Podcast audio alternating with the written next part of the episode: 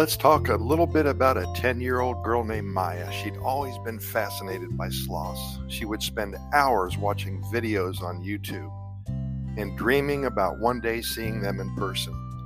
Then Maya's parents surprised her with some exciting news. They were going to Costa Rica to volunteer at a sloth sanctuary, and Maya was going to come with them.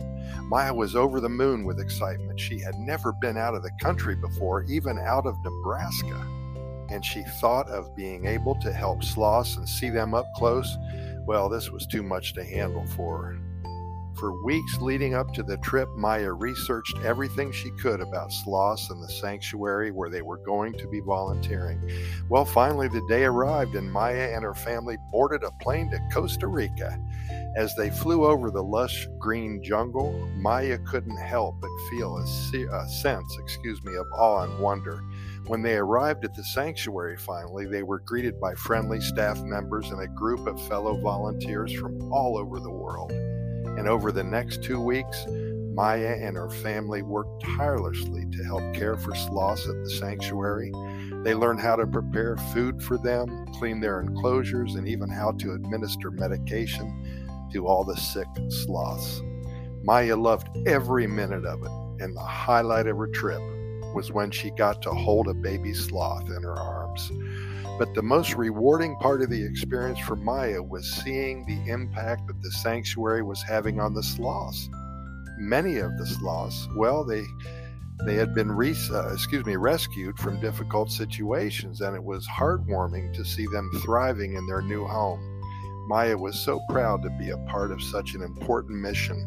At such a young age, she was learning about responsibility and caring for other beating hearts in dire need of assistance. Well, when it was time to say goodbye, Maya was really sad to leave the sanctuary. And she had grown to love so many of the sloths. She knew that she would never forget the amazing experience she had with her mom and dad and all the sloths in Costa Rica. Maya returned home with a newfound appreciation for the natural world and a desire to continue making a difference in the lives of animals. And for the next year or so, well, she had so many stories to tell her friends, and a show and tell in her class, well, she got first prize. Hey, Pura Vida, thanks for listening. We really appreciate it. Nothing but good news coming out of Costa Rica. Here at Costa Rica Pura Vida Lifestyle Podcast Series, keep in mind that we have recorded way over 2,800 episodes in the past 3 years. They talk about everything there is to know about Costa Rica, from volcanoes to Gallo Pinto to living in San Isidro to the beaches, everything, the culture, the history. And they're kind of fun to listen to because they're only 3 to 5 minutes long. And again, there's close to 3,000 of them. Also, we would really appreciate your going to our website at Costa Rica Good News Report.com. That's Costa Rica Good News Report.com. There we have links to our YouTube videos. We have over 525 YouTube videos about Costa Rica.